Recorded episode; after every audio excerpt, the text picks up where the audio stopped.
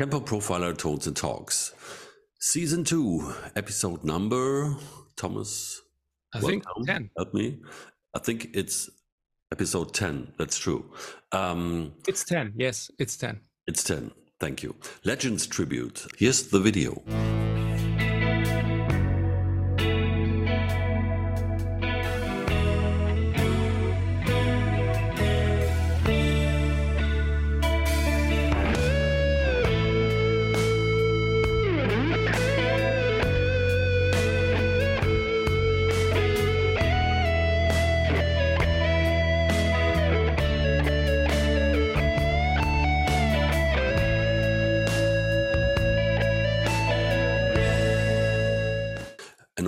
It's about Prince. It's about that track, which I think defined Prince for a lot of people, or for the world, and then the tonal world of Prince and what he used over the years. And Thomas really got deep into the details and has a lot of information for us. For everybody else who's not satisfied with what we have on the menu for today, I would recommend to check out the Sunset Sound Studio podcast. You find it on YouTube, search for Sunset Sound. That's the studio where Prince recorded and produced a lot of stuff in the 80s with the sound engineer Peggy McCready. And the good people at Sunset Sound, for example, have invited Peggy back into the holy halls and talked to her a lot about how it was to work with Prince and how he worked and what quirky things happened to make the tracks turn out the way they turned out in the end. And yeah, please check out this one. And here's Mr. Thomas Dill again, who definitely knows much more than I do. And please take over and get into some Prince stuff. Okay, first of all, what you heard in the video is just a sound alike from, Purple Rain, played different just to fit to the key of the video, of the medley of the video. So the original is 1/2 step higher and with some different chords.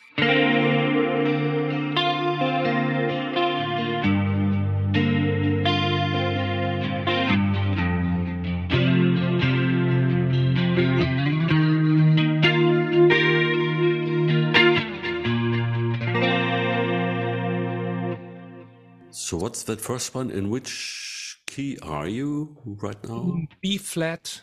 It's okay, because I used to play that in a cover band with this amazing singer Pamela Falcon from New York, and this was completely different. I think we started with B. No, with B. Yeah, B flat. Yeah. But a 9. Yeah.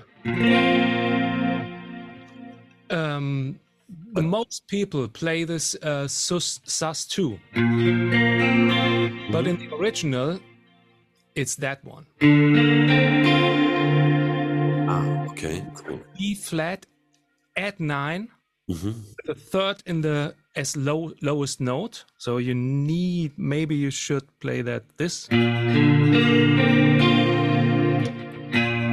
But in the original intro, it's just the third as the lowest note. And then going to the minor, G minor at 11, minor 7 at 11. Then the F. And that nice chord for my small fingers. This is an E flat at 9. The 9, 3rd, and the 5th. So that's the original version. So after 30 years now, I finally learned how this is played properly. I just was, yeah, many. I played that wrong years ago too, and somebody told me how to play it right. So it's normal. It's normal, but it's just a simple 1, 6, 5, and 4 chord progression made this really unique sounding song. Mm-hmm. I know. Yeah. And there's another thing. It's not only about Prince. It's about another person who created this great part. I will come to that later. Okay, cool. So I take over with some research that I did. The hardcore Prince fans may forgive me for, hopefully, that everything's all right, that I researched for that stuff. Yeah. So if there's something wrong or something needed to be added, please write a comment down below. Okay, so starting, Purple Rain is from Prince, composer is Prince, yeah, who else? And the album is Purple Rain. The album release was 1984, and we have it here. Sunset Sound, First Avenue is a club, and the Warehouse are the studios where they recorded that, the album. And the producer, of course, was Prince. And they did, for the songs, they did a live recording in the First Avenue Club, which is the club where they performed in the movie. And they recorded the basic tracks, and then for Purple Rain, for the song Purple Rain, they made overdubs at Sunset Sound. It was recorded with his band, The Revolution, and he got 2 Grammys for that album, and the movie won 1 Oscar. So the guitars. Prince is famous and very much known for using a Hohner guitar. German company, not famous for building guitars, for accordions and harps, but they made some guitars and Prince got one, and he used one very often. This is the Mad Cat guitar. And in the movie you see a Dave Rusan cloud guitar. Here's a picture of him using the Mad Cat. It's a tele guitar. And this was originally built by the company HS Anderson in Japan. And Hohner liked it, and they released it under their own label. And somebody said that Prince bought the instrument in the late 70s and for about $30. I don't know if that's right. So, yeah. He replaced the pickups with Kinman pickups, and the guitar has a maple neck, strut style, hardtail bridge. And in the 70s, there were originally about 1,000 models made. So these old Mad Cats are really not much on the market. And this is a picture of the H.S. Anderson Mad Cat. And maybe it's a reissue because Prince made that model famous and everybody made reissues as Hohner 2. This is the Prince from Hohner, same guitar, and here's the headstock. And Prince let some luthiers make copies of the guitar too, and here's one from Roger Zdowski. In some purple blue with flowers on it. And here is the Dave Rusan cloud guitar, which he plays in the movie on Purple Rain, then the last song at the set, or at the last song in the movie. The amps and caps he was using for that recording that I found out was a Mesa Boogie Mark II, some Fender amps, Music Man amps, Marshall amps, and of course direct recording with a Countryman 85 DI, and he was using Marshall caps and the back end cap. And this is his setup for stage, a Mesa Boogie Mark II amp and this back end 2x12 cap. And this is used in the studio and on stage, and with the Boogie amp it has 2 12 JBL speakers. And effects, yeah, he was using a lot of effects. Boss flanger, delay Boss, OC2 octaver, SD1 overdrive, VB2 vibrato, Dunlop Crybaby. And yeah, the list maybe goes on. In yeah, I think he took everything what makes great sounds, and he made even greater sounds out of it. And as I said before, when we talk about Purple Rain, the song Purple Rain and the intro of Purple Rain, we need to talk about another guitar player, and this is Wendy Melvoin. She was the guitar player in The Revolution, in the band he was supported by. And she came up with this iconic sound and iconic chords, because she told in an interview that Prince had the melody already and played the song on the piano, and he asked the guys in the band what they come up for, and Wendy came up with this this chords, and she took it to another level and added the chords and everything. And very interesting is another video here. She is it's from 1 year ago, from Vertex Effects. On the right is Mason Marangella.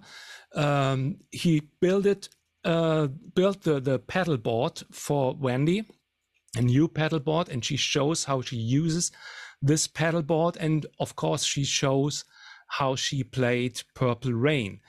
And very interesting for this intro, another screenshot from this video, the gear she used for Purple Rain was just her Rickenbacker 6-string guitar, a Boss CE1 and a Mesa Boogie Mark I amplifier. And I think it was the JBL, the back end cap.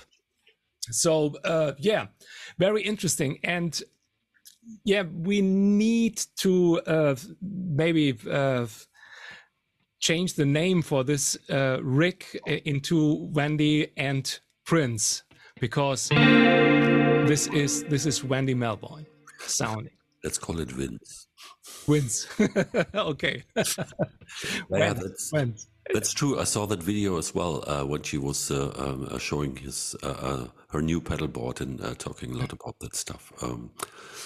Amazing person. And yeah, as you were mentioning the pedals Prince used, that's also a thing that Maggie McCready said in that Sunset Sound interview, that he always had a pretty big pedal board in the studio, a lot live, a little bit stripped down, but he never got into a pre-programmed, preset oriented things for his shows, which is pretty astonishing, because he was, you know, in the 80s, coming out of the 80s and into the 90s, where everybody had their racks with the Bradshaw, you know, pre-programmed stuff. And knowing about Prince's music, it would be an easy assumption. And she said that they approached him and tried him to show that stuff, but then he realized that he can't do anything on top of that. So if that's, you know, the next sound comes,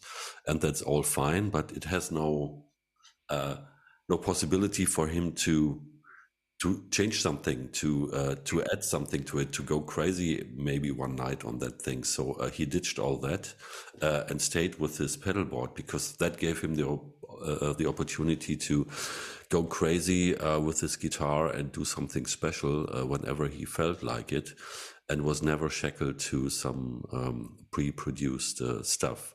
And okay, he could do that because he had his armada of amazing musicians behind him, who were always delivering the basic stuff, and he could prance around in front of them with his endless possibility. You know, that I thought was pretty interesting. Amazing approach for the 80s, or the 90s. But it's great to have to know your stuff And sometimes it's better to leave it there where it is and leave it basic, and you have the freedom to jump into another thing and to use something on the spot, on the fly. So that's something what I do very much with the profiler.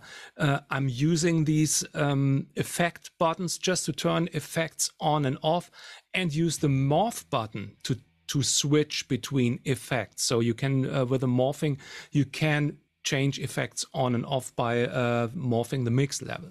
Mm-hmm. Yeah, that's true. That's what I also recommend to people. Okay, you have your song list maybe, and you program stuff with all the performances meticulously programmed to the song parts, but always have, I don't know, 5 banks of performances in front of everything, where there's just the bread and butts freewheeling setup, like your go-to amp and dry and wet basic distortion stuff, some clean stuff, and so that you could, if you would go to a jam and you don't know what's going to happen, that you would have access to your basic setup. That's always very, very important, I think. Definitely. And there was something else I wanted to throw in and even distract us more from the problem. Please bear with us. Oh, the guitar. Yeah, and everybody knows that famous Where My Guitar Gently Weeps performance. And he was doing that with his telly, with his, what's called Mad Cat. The Hohner guitar as well. Yeah. So, and also, I just watched yesterday the... a concert from the Super Bowl, where he played in the rain, and he played Best of You from Foo Fighters with a great guitar solo. Amazing. Yeah. Totally great guy and genius in very many ways. So as a producer, as a guitar player, as a composer, as a live performer, singer, It's amazing. And the way he I could go on because he was basically the so approaching the modern technology and building up on the traditions and the essence, and also in terms of instruments, you know, this basic guitar and pedals. And then he was the first one of the first ones with Linn drums and sequencers and doing this stuff and sitting in the studio, writing and producing at the same time with the help of just one engineer and going until, you know, for 18 hours, for 20 hours until the song was done. You know, there was no fitzing around with, you know, we come back later for the drums or whatever. He was playing the drums and playing the bass, and in the end he threw everything away. Like what was it, When Doves Cry? It's also amazing what Peggy said about that recording session.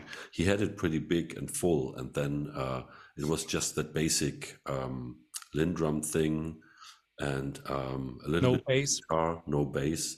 And that amazing singing and these lyrics, come on.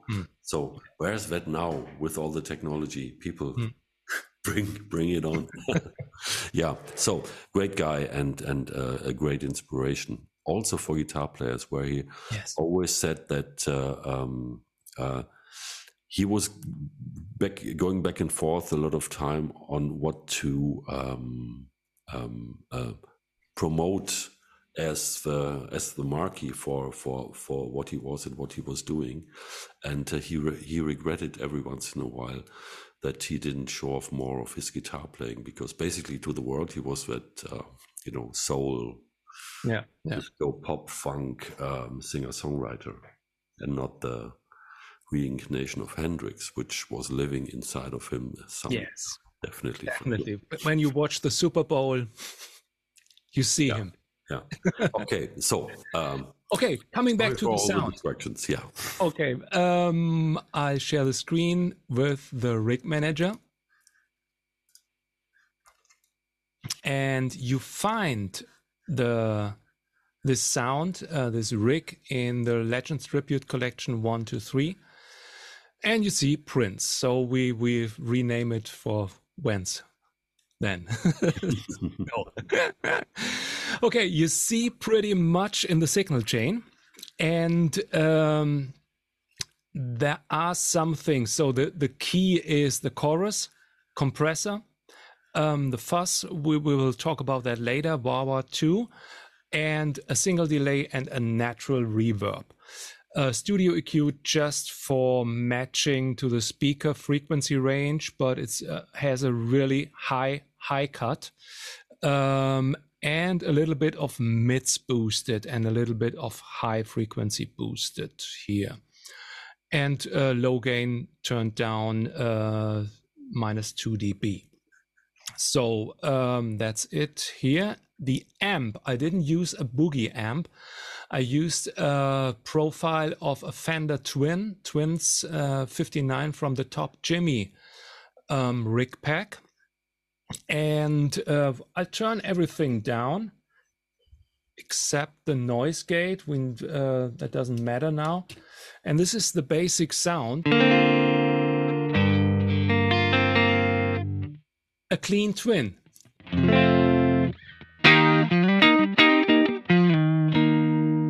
Without any room information, and here's the reverb. It's a little bit, a little bit more than on the recording. I've tried to do some in between live sounding and recording sounding. The recording is really dry. Just a little bit of room information.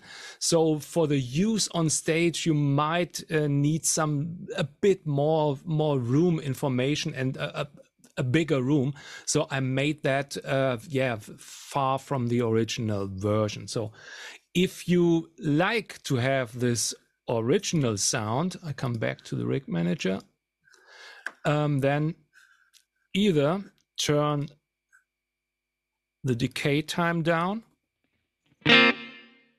You have this small room.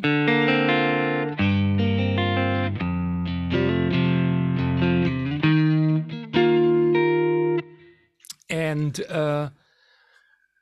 if you like to have this 80s dry sound, then turn the reverb off. But I come to that later also. So we're using the reverb with the original decay time at 1/8.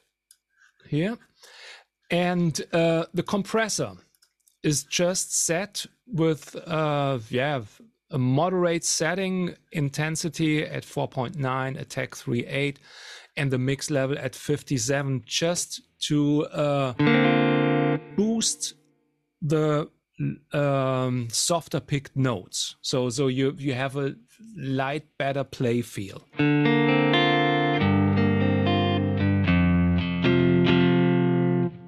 Without. The same picking level, so you get a little bit of boost. But man, this guitar, that's also something else you have there, I think. Because what I hear, the sound, the clean tone, this sounds amazing. Yeah. So it's just is this a real worn-out guitar, or was it no made like that? So it was the first thing I bought in 2023.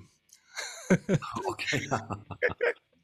Didn't earn one penny, but bought a guitar, a custom shop guitar. It's a Fender custom shop no-caster, and I don't really like that look. That worn out, heavy aged, heavy relic look. But I went to the store here in Aschaffenburg, Guitar Place in Aschaffenburg, great store. And they had, I think, about 5 different tallies from the custom shop. And I played them all, and this was the one.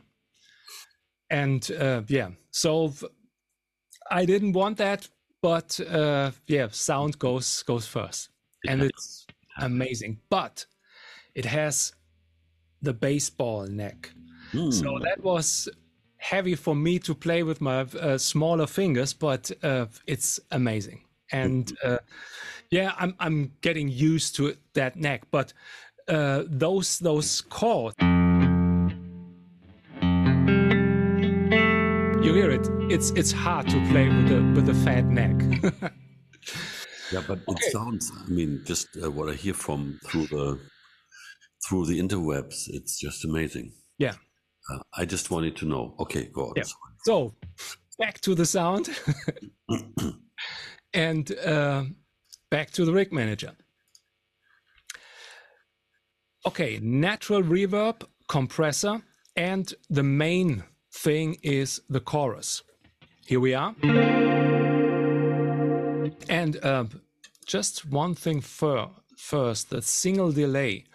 On the original, there is no delay on the guitar, but I thought I'm using a little bit of delay for this, yeah, call it live sound. And this delay has 2/16, so 1/8 note repeat. It's a single delay, and the mix level is at 37%.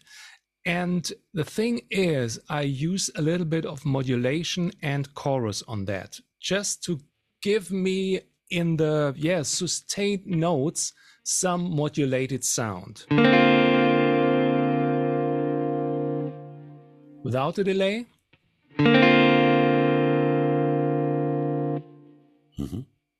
So it's got this spheric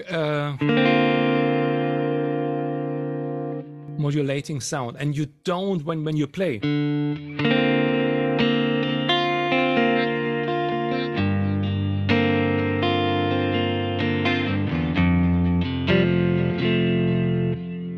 You hear it a bit, but it doesn't hurt. So it just makes some atmosphere for me. But if you go for the original sound, then you need to turn that off. Then the hyperchorus, and I think somebody will ask why the hyperchorus. And because we know now that Wendy Melvoin used a Boss CE1, and we have the other chorus here, the vintage chorus, and there's a setting called CE1, and I tried that.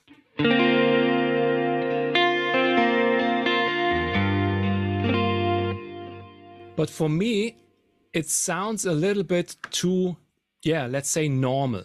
The hyperchorus setting, I'll go back to the original rig. The hyperchorus setting is a little bit more intense.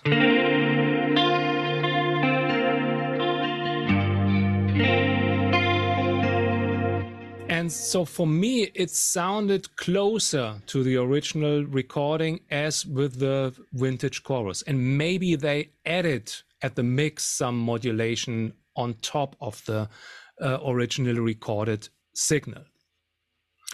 And that's it for this sound. If you like to go for the solo, then turn on the Kemper fuzz and have fun.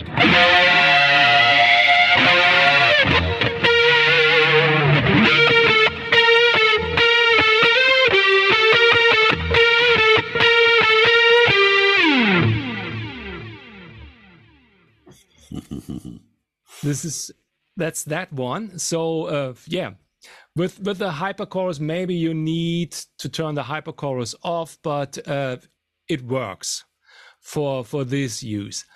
And another thing, so coming from that sound, so this is rhythm sound and lead sound, and you can get out of this rig some other Prince sounds, and therefore you need to do something else. So I will show you that. Let's see. First of all, for this really total dry 80s sound.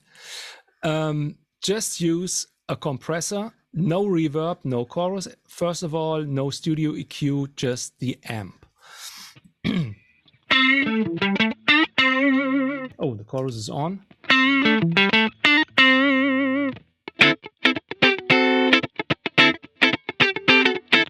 So this is the dry sound amp, but in the 80s, they were really much recording direct. And so to get that sound, that direct 80s sound, I turned the cabinet off and just leave the amp on. And you get this sparkling, clean sound.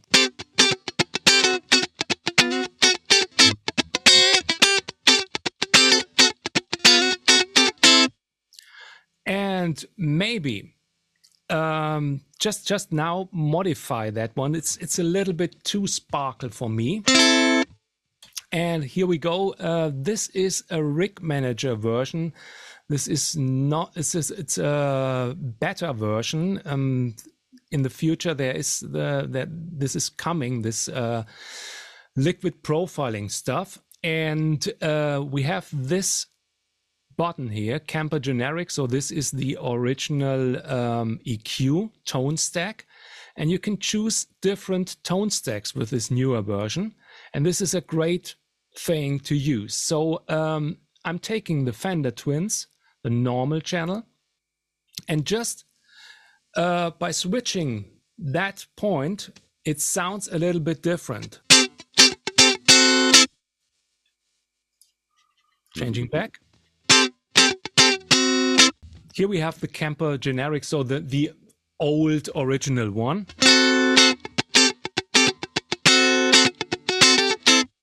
And then just switching over to the Fender Twin.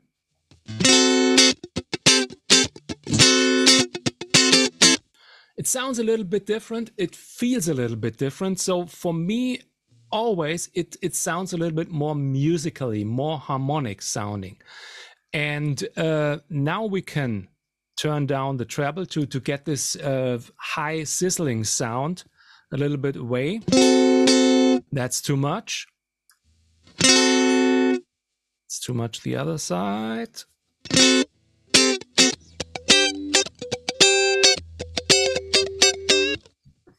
So this is the one. And now when you turn the wah on, you get this one. This is the Kiss. 2 hours ago, my daughter called me and I just played this one lick and I said, "What's that?" And she immediately said, "Kiss." So, okay, lessons learned. Mm-hmm. And yeah, you get this.